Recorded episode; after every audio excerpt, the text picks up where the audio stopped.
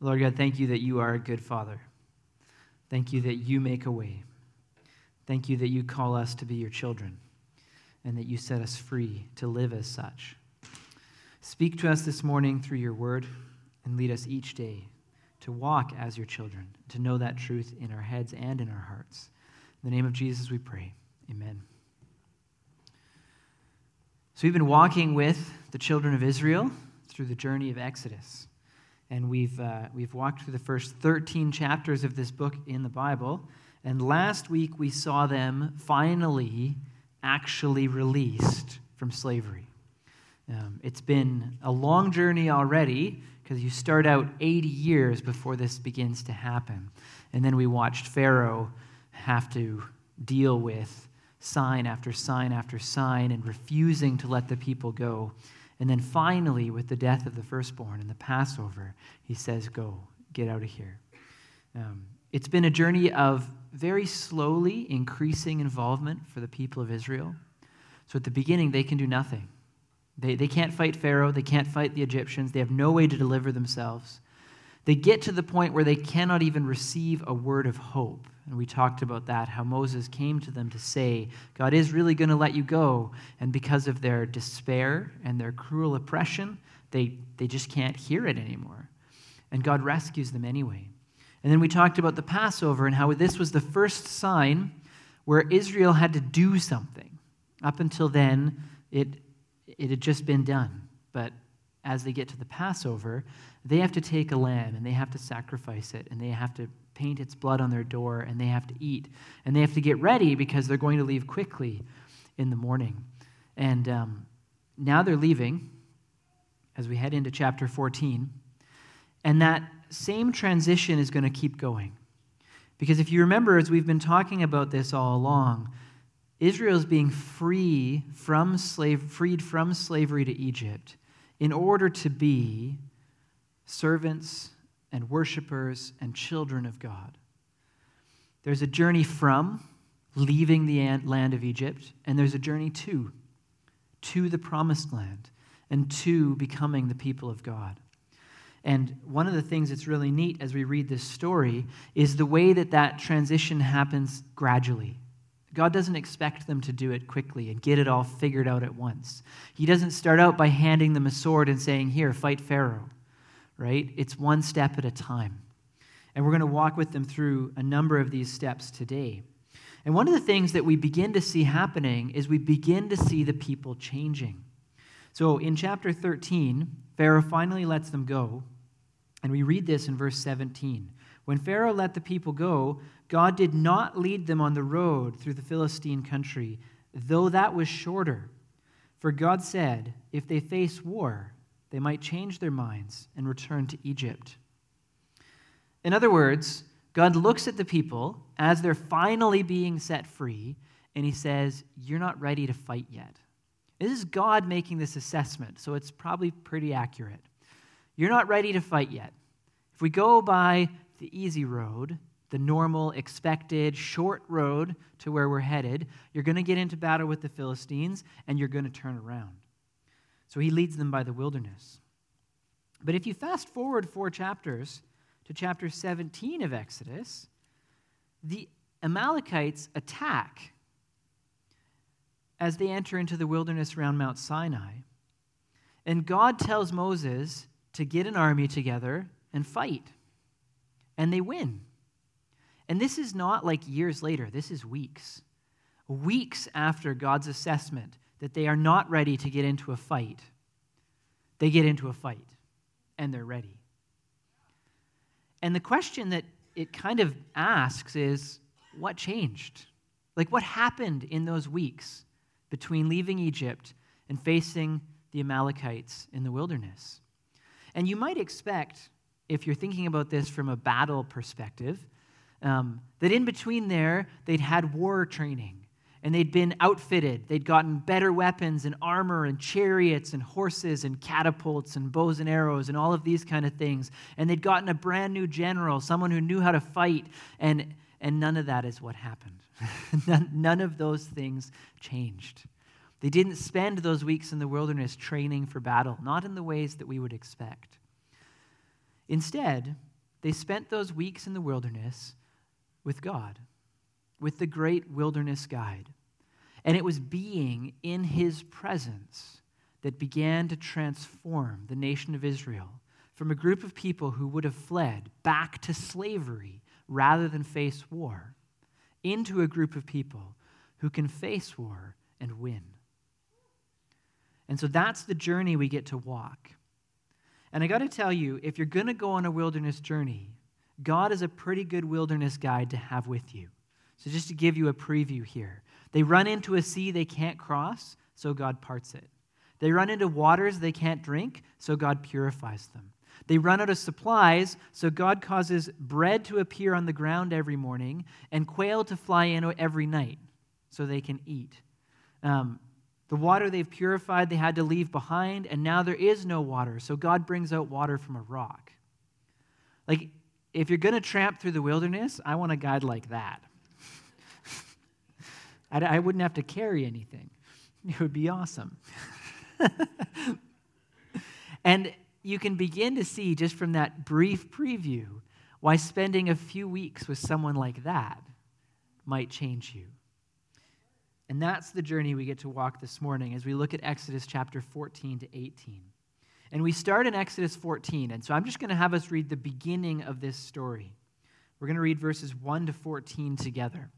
So if you have your, your Bibles or a phone, you like to have it in front of you, pull it out. We're in Exodus 14. It will be on the screen, and we're going to read this together. And I'm going to ask you to please stand for the reading of the Word of God. And we stand together every Sunday as we do this to honor the Word of God um, to participate in this. We're all in this together. It's the best thing you're going to hear from me. Um, so let us hear the word of the Lord. Then the Lord said to Moses, Tell the Israelites to turn back and encamp near Pi Hahiroth, between Migdol and the sea. They are to encamp by the sea, directly opposite Baal Zephon. Pharaoh will think the Israelites are wandering around the land in confusion hemmed in by the desert. And I will harden Pharaoh's heart, and he will pursue them. But I will gain glory for myself through Pharaoh and all his army, and the Egyptians will know that I am the Lord. So the Israelites did this. When the king of Egypt was told that the people had fled, Pharaoh and his officials changed their minds about them and said, What have we done? We've let the Israelites go and we've lost their services. It's a nice way to talk about your slaves, hey? We've lost their services. So he had his chariot made ready and took his army with him. He took 600 of the best chariots, along with all the other chariots of Egypt, with officers over all of them. The Lord hardened the heart of Pharaoh, king of Egypt, so that he pursued the Israelites, who were marching out boldly. The Egyptians, all Pharaoh's horses and chariots, horsemen and troops, pursued the Israelites and overtook them as they camped by the sea near Pi Hahiroth, opposite Baal Zephon. As Pharaoh approached, the Israelites looked up and there were the Egyptians marching after them. They were terrified and cried out to the Lord. They said to Moses, Was it because there were no graves in Egypt you brought us to the desert to die? What have you done to us by bringing us out of Egypt? Didn't we say to you in Egypt, Leave us alone, let us serve the Egyptians? It would have been better for us to serve the Egyptians than die in the desert. Moses answered the people, Do not be afraid, stand firm and you will see the deliverance of the Lord, the, deliverance that the Lord will bring to you today. The Egyptians you see today, you will never see again. The Lord will fight for you. You need only to be still. The word of the Lord. You may be seated. That's a great last line, isn't it? You will see the deliverance the Lord has for you today. The Lord will fight for you. You need only be still. And what follows is a story many of us will know. It's a story that's been dramatized in film and art and cartoons many, many times over as God parts the sea and makes a way where there seems to be no way. Humanly speaking, they're standing on the edge of a body of water they cannot get across, especially not with Egyptian chariots bearing down on them from behind. But God sends a wind and, and a miracle and parts the waters, and they cross on dry land. And he does fight for them. They've been they've had this pillar of fire and smoke with them, leading them the way. and it moves from in front of them to behind them to block the Egyptians from being able to get to them until they've crossed the sea. And then, and this is the presence of God in the pillars of fire and smoke, he gets out of the way so the Egyptians can chase them. And the Egyptians charge into the parted sea, and, and God strikes their chariots. And he, and he causes the wheels to, to jam up and collapse and fall apart. And the Egyptian army realizes what's going on. We read that they, they turn to Pharaoh and they say, We need to leave. The Lord is fighting for them. Like the Egyptians know what's going on, but it's too late. They're stuck in between the walls of water. And when the Israelites exit the other side, the water comes crashing down and drowns the Egyptian army. This is just the first lesson that Israel learns all on their journey in the wilderness the lesson of trust. The lesson that when God takes them somewhere, he will continue to take care of them.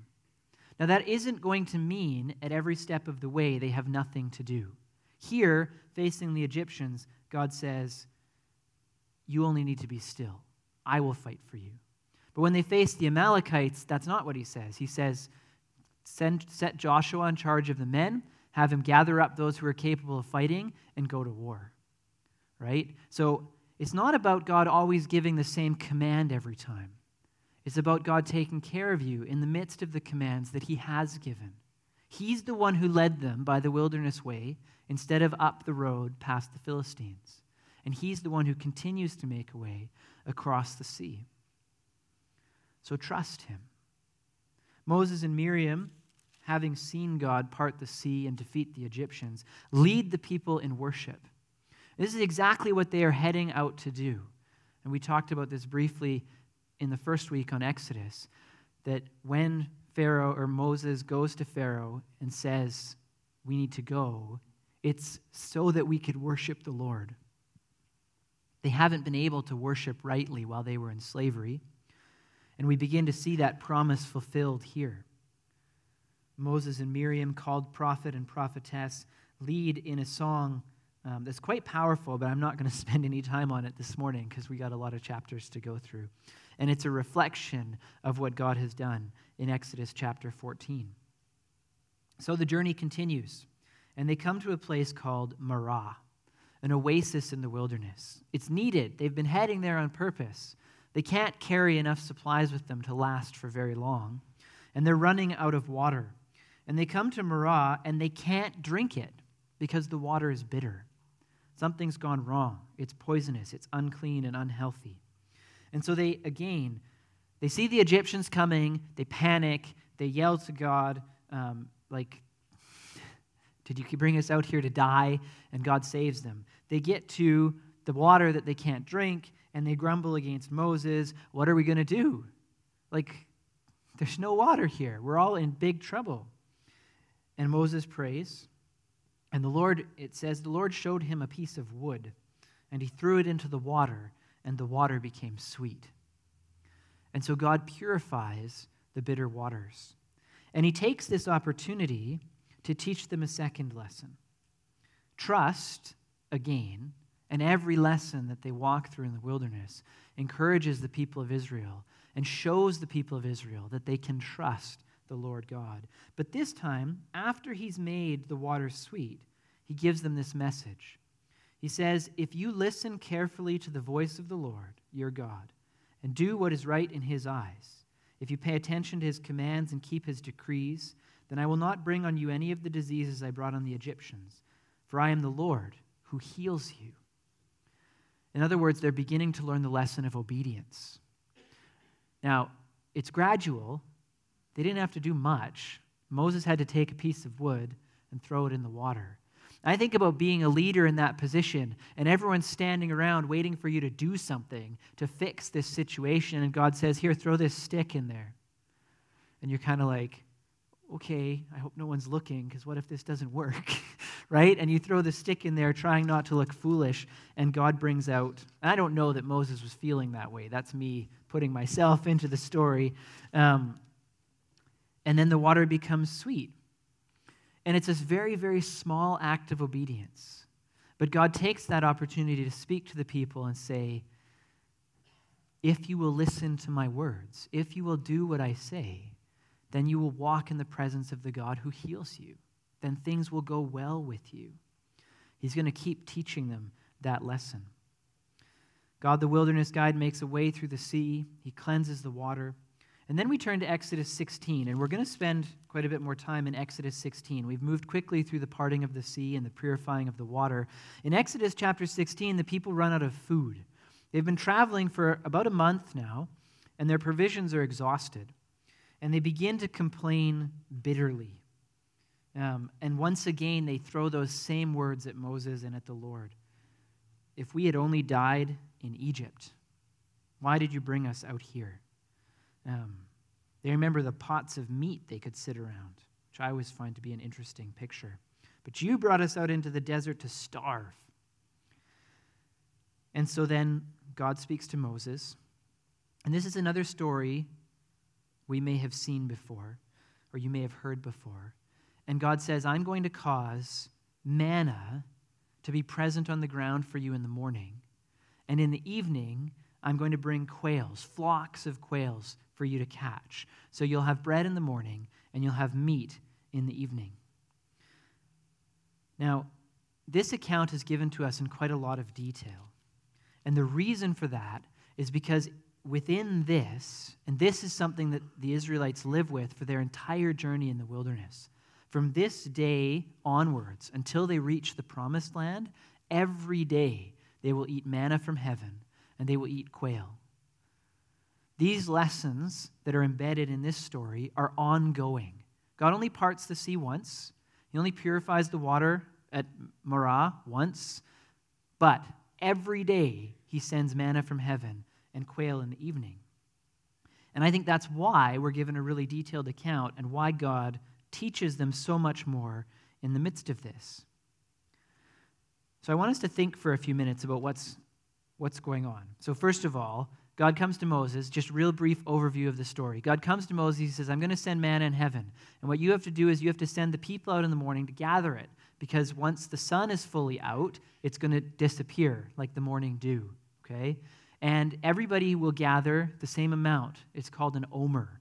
And I don't actually know, it's about um, two liters, give or take. We don't, it's a guess, right? We don't know because it's one of these Hebrew measurement words that we're not sure what it equals.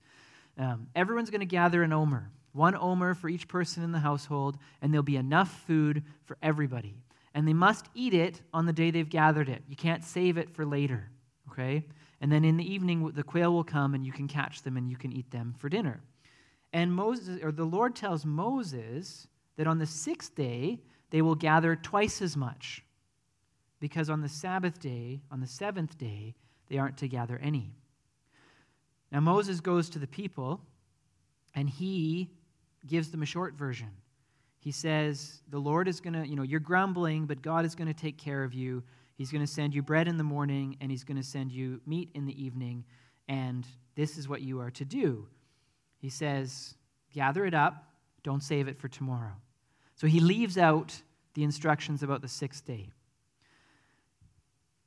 And some of the people gather and they eat, or the, all the people gather, and some of them save some for the next day.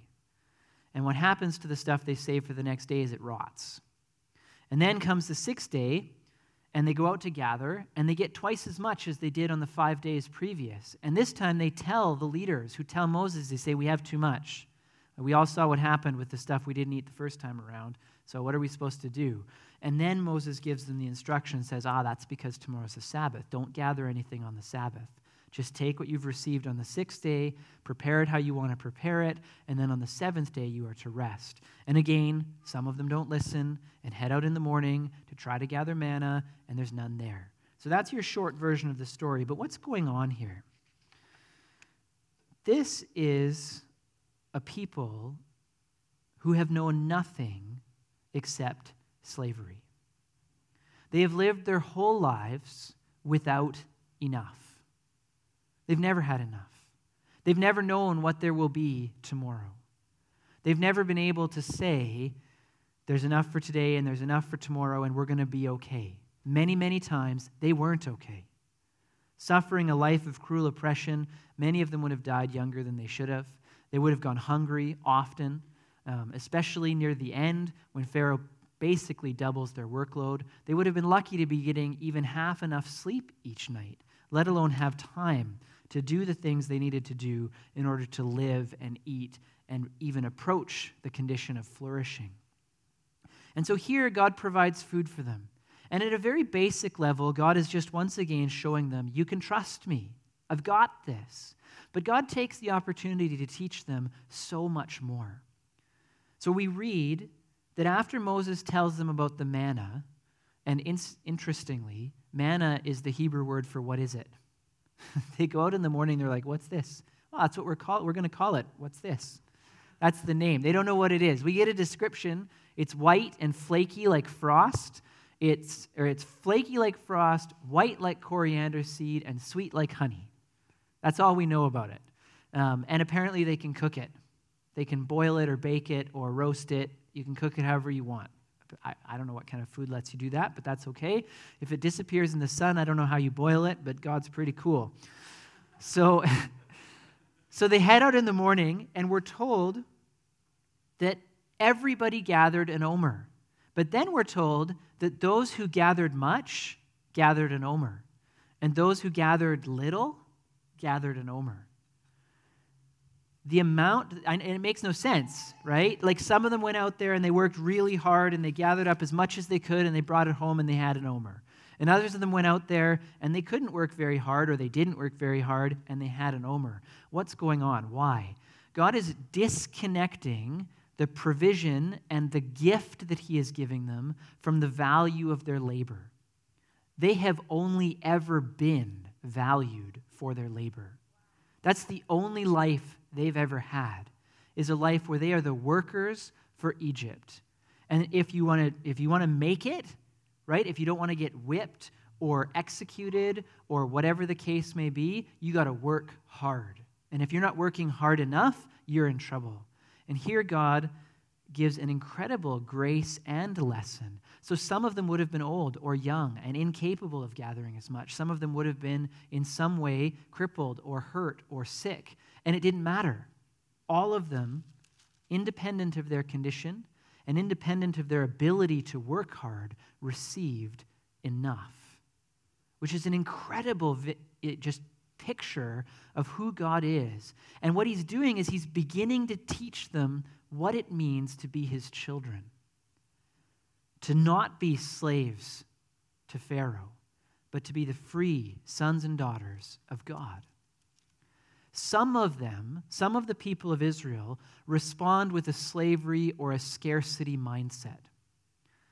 Each person, we don't think about this very often, each person is given enough for the day. So, how do you save some for tomorrow? It means you didn't eat enough today. It means you deprived yourself today. And why did you do that? Because you weren't sure there would be enough tomorrow. So I'll eat half of this now. And yes, I'll be hungry at the end of the day, but I'm always hungry at the end of the day, so that's no problem. And then, if there's no manna out on the ground tomorrow, I'll have half of what I didn't eat today, and I can eat it tomorrow. And that would be a very easy set of decisions to make for people who'd lived in slavery their whole life, especially if you're a family, you got kids or older parents who aren't capable of doing as much and so on. Like you could justify this in so many ways. It's such it's, it's like a, a flick, a switch is flicked. Christina gave me this analogy.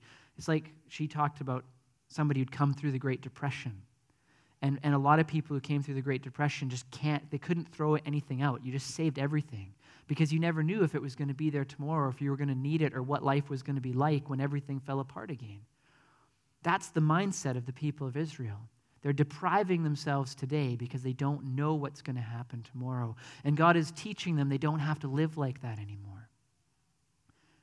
And He does it both by providing enough for today and by taking away what they hoard right? They save, they try to save some for tomorrow, and it rots and it gets worms and it stinks. That's what we're told happens to that manna. It's pretty drastic, right? Oh, well, so much for, I can't save it for tomorrow, right? I don't have a choice. I'm going to have to eat today what I need today and trust that God will give me what I need tomorrow. Then comes the sixth day. And God, God has told Moses what is going on, but Moses hasn't told the people what's going on. And so they gather up their manna, and, and we're not supposed to see a picture of them working twice as hard and getting twice as much stuff. We already know God has disconnected those two things. It's why you have this kind of little bit of a surprise where they're like, uh, we have twice as much. Like, how did this happen? Nobody worked harder than they have the rest of the week. Why would we? No matter how hard we work, we get enough. But now we have twice as much as normal, so what do we do? And they report it to their leaders, and their leaders report it to Moses. And Moses says it's because tomorrow is the Sabbath. Tomorrow is the Lord's Sabbath. Tomorrow is a holy day of rest. Now, again, think about that for the nation of Israel. They're slaves. Do you know how many times they've had a day of rest? Never. We live in a day and an age where we all get a weekend. And that's a result of the combination of the Jewish Sabbath and the Christian Sabbath, the Saturday and Sunday. We inherited that from the scriptures. Prior to that, days off, they're, they're unheard of for all except the highest and richest, richest classes in society. And God gives a Sabbath, and He specifies that everybody, from the highest to the lowest in Israelite society, will take the Sabbath as a day of rest, down to your servant and your maidservant and even your animals. All will take a day of rest on the seventh day. Again, an incredible gift to a people who have never experienced anything like this, who have never been able to. And of course, some of them go out and work. They probably don't know what a day of rest means. It's that same slavery, scarcity mindset. If I don't work today, what will happen tomorrow? If I take a rest now, there won't be enough. I won't be okay. I won't be able to provide for my family, et cetera, et cetera, et cetera, right? Um, and once again, God is teaching them this lesson, and He's making them. They get up on the seventh day, and the ones who go out to gather manna, there isn't any. They don't have a choice. These are lessons that God wants them to learn, but He knows that in order for them to learn it, they're going to have to live in it for a long period of time. Because that's the only way to get out of that, to get that slavery and scarcity mindset out of us. So God takes the very food they need each day and He uses it to teach them these incredibly important lessons. It's out of this story, incidentally, we get the phrase that man does not live on bread alone, but on every word that comes from the mouth of God. Because while the people of Israel desperately needed food in the wilderness, they also desperately needed to learn who God is and what it meant to live as the free children of God, trusting in Him, obeying Him, and resting in Him, which are all connected because you can't rest in a God you don't trust. And the good commands of God include the command to rest, and therefore you can't rest without obedience either. It's pretty cool. It doesn't stop there, though. They head out into the wilderness, and once again, they're out of water. And this time, they're grumbling rises to new heights. We're told that they quarreled and they tested the Lord, saying, Is the Lord among us or not? Now, I read that and I think, how can they even ask? The sea was parted, the water was purified, they're eating bread from heaven every morning. Like maybe you can explain away the quail. Like there's just a lot of quail that live in this wilderness and they like us. But but how do you explain away the rest of this? Like, how do you, like, we ate manna this morning and now we're out of water. Is God really with us or not? Um, it's easy to wonder, but I think when I'm more charitable, I recognize that I do stuff like that. Amen. Where I've seen God's goodness and I've seen His grace and I've seen His provision, and then something goes wrong. It's like, God, where are you? Uh, well, the same place I've been all along. I'm with you. but again, God is very gracious. He doesn't take this as, as a time to be like, look, I, I tried to show you guys, okay? I'm done. enough is enough. If, if the manna and the quail and the ocean and the, the parting of the or the purifying of the waters, if that's not enough for you, then I'm done. It really does take a long time to unlearn the lessons of a lifetime. And most of the Israelites, other than those who are very young, have had a lifetime to learn the lessons of Egypt, to learn the lessons of distrust, because you can't trust Pharaoh and you can't trust his gods to learn the lesson of scarcity, living a life where there's never enough, to learn the lesson that you're valued just for your work, right? Because that's the only thing Pharaoh wants from you. And if you don't have that, you're nothing. And God wants to teach them these other lessons that He is trustworthy and that He is good and He will provide, that they can rest, that He will give them enough, and that He does love them and value them, not because of their work or anything they do, but because he is their God and they are his people. That's it. End of the story. And so here in Rephidim, they quarrel and they complain bitterly about having no water to drink. And God's response is incredible. God says to Moses, Go ahead of the people, take some of the elders, take the staff with which you struck the Nile, and I will stand there before you by the rock at Horeb or on the rock. Strike the rock, and water will come out for the people to drink. Now, this is a cool miracle in the sense of it's you can imagine Moses and the elders and he hits the rock and water starts pouring out, but there's a lot more going on here than just that. This is the picture of a trial where someone on trial stands before the people and is questioned and struck to see what comes out, to bring out the truth. Now, we don't do trials like this. It's a culturally specific set of images. Um, we would never hit someone to see, like, you know, tell the truth, whack, right? Like, we don't, we don't do that. Um, but they did. And so God is standing on this rock and he's saying, Hit me and see what comes out. And Moses strikes the rock, and what comes out?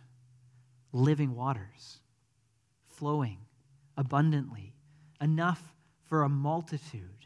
The hundreds of thousands of Israelites that are traveling through the desert get water from this rock because God is the source of all life and all blessing in abundance. Part of, the, part of the story that isn't in Exodus but later tradition is that this rock came with them for the rest of their journey. And that that was how they had water. And that rock, Paul tells us, was Christ. It was Jesus, providing the living water for them all the way through. It's this moment where God is saying, I really want you to know who I am and that I'm with you and what that means.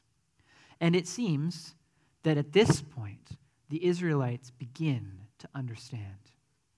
Because as we keep going in the story, the Amalekites attack. When the Israelites turned around and saw Pharaoh bearing down on them in his chariots, they panic. They're afraid. They all assume they're going to die. Right? We read that passage.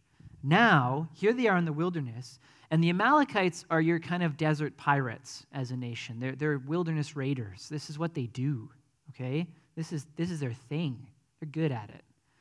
And they're bearing down on Israel in the wilderness, and there's no panic. Moses says, the Lord says to Moses, Go to Joshua, choose some of the men, go out and fight. And they do it. They obey, they listen.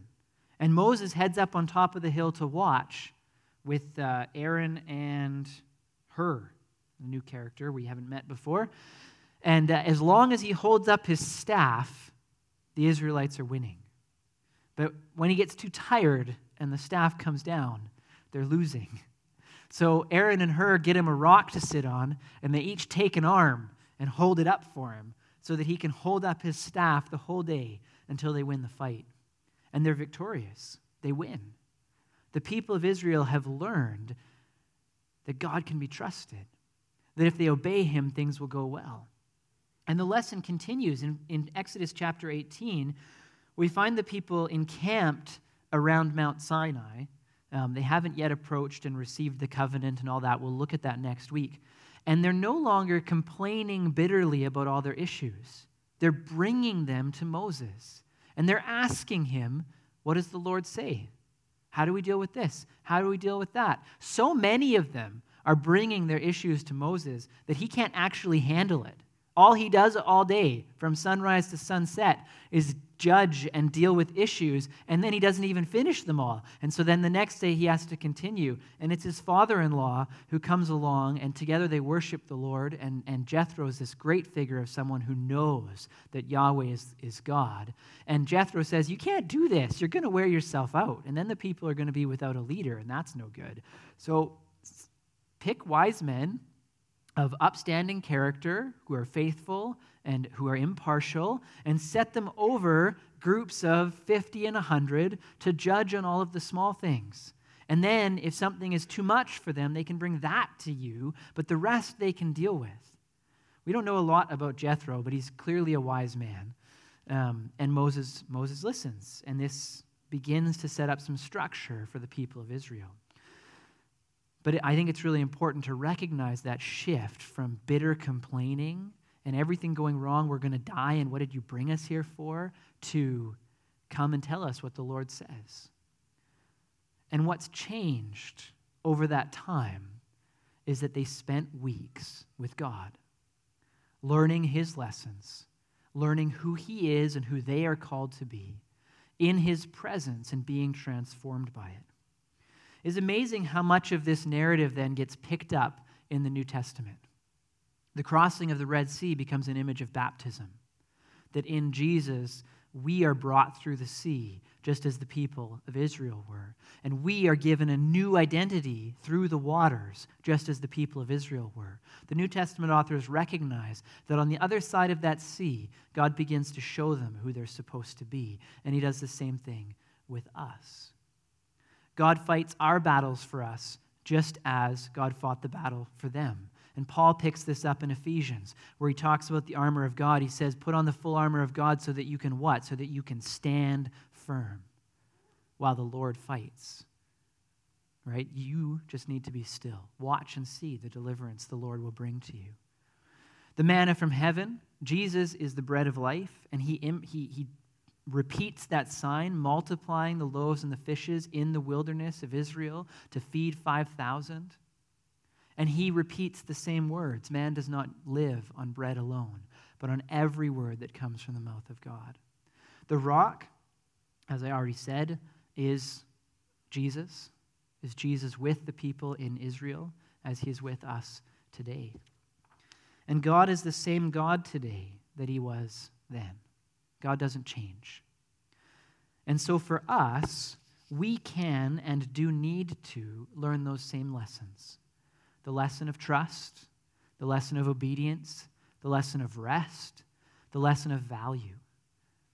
That we can trust God, that He is good. That if we will obey His words, things will go well. Now, let me clarify. They still fight the Amalekites. They still have to travel through the wilderness. Going well doesn't mean everything is always easy. It doesn't mean everything is the way you want it to be. It means it's good. That's what comes from obedience to God. The lesson of rest, that we can rest in God because He's got this. If it's all up to me, there's no room for rest, and I'm still going to fail and work 24 7, and it's all going to fall apart if it's on my shoulders. But because it's on God's shoulders, we can rest. And the lesson of value, that each of us is valued by God not because of what we can produce, not because we've earned it, not because we work hard enough or get enough things right or except fill in all those different blanks that the internal narrative does in your head. That He loves us because we're His children, because He's our God and we are our, we're His people, and that's it. Everything else after that comes into different categories. And what brings the people of Israel to learn those lessons is the same thing that can bring us to learn those lessons. Spend time with God, the great wilderness guide. He's the one who transforms. He's the one who takes these things from your head, because all I can do is put them in your head. He's the one who takes them from there to here, down into your heart. One step at a time, one miracle at a time, one sign at a time, where He shows you that He is good and trustworthy and faithful. One of the things the Israelites get right as you get into Exodus chapter 18 is they stop their bitter complaints and they turn those into requests. They turn those into asks. Because part of the lesson that God wants them to see is that it, He's their God they can ask. They can come to Him, they can bring their stuff. They can say, God, what about this? And what about this? And I don't know what to do here. And I need this. And help me. Um, and we can still do this today. So I'm, I want to encourage two responses. On the one hand, spend time with God. That can be in the Word, that can be in prayer, that can be in worship, that can be in community. Regularly spend that time with God because that is what will transform you. That's for the days and weeks and months to come. Today, I want to say, come and ask. So I want to call our prayer, the people who are going to be praying with, praying at the front to come up right now. Um, so if you're one of those pairs, there's going to be three pairs of people up here. Um, Christine and I are one of those pairs, so you're only going to see two of them for a minute. And um, we're going to be starting to do this more regularly in our services, where we have ministry time after the service, where people are available to pray with you as you have need. Now, none of us standing up here are Moses.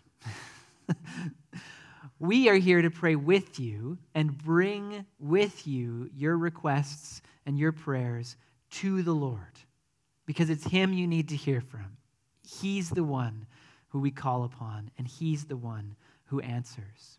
So if you're in a position today where you're thinking, I want to trust God, but I don't know that He's good, that's okay. God took the time to show the Israelites these things. He didn't expect them to just get it, to just know, just figure it out on their own. He showed them again and again and again. I want to obey the Lord, but I haven't been able to. I don't know what He's asking. Come, receive prayer. I'm in a place of need. I'm facing a sea I can't cross, waters I can't purify, um, provisions I can't find, a battle I can't win. Come and ask. The Lord is the one who can help you in the midst of all of those things. So I'm going to pray before I, the worship team's going to come up and they're going to lead us in worship while we're available to pray with you. And, um, and then, yeah, come and receive prayer, worship the Lord as where you are, and, uh, and He's good. And let's pray that we see that. So let's pray together. Lord God, I thank you for this journey that you walked with Israel. I thank you for your grace and your goodness. I thank you that you were not content to just rescue these people, but you wanted to transform them. And I know that the same is true for us. That you died for us on the cross, that we could be rescued and brought through death in the waters of your baptism, Lord God. But that you don't want the journey to end there because you want us to become like you and to know you, to know your heart and your mind, and live in light of your love. And so I pray that you would walk that journey with each of us from where we are now into the promised land, into the kingdom of heaven, into the fullness of revelation of yourself, Lord God. Teach us to trust and to obey and to rest, and show us your love so that we know how much and how deeply you love and value us. We pray these things in your name, Jesus. Amen.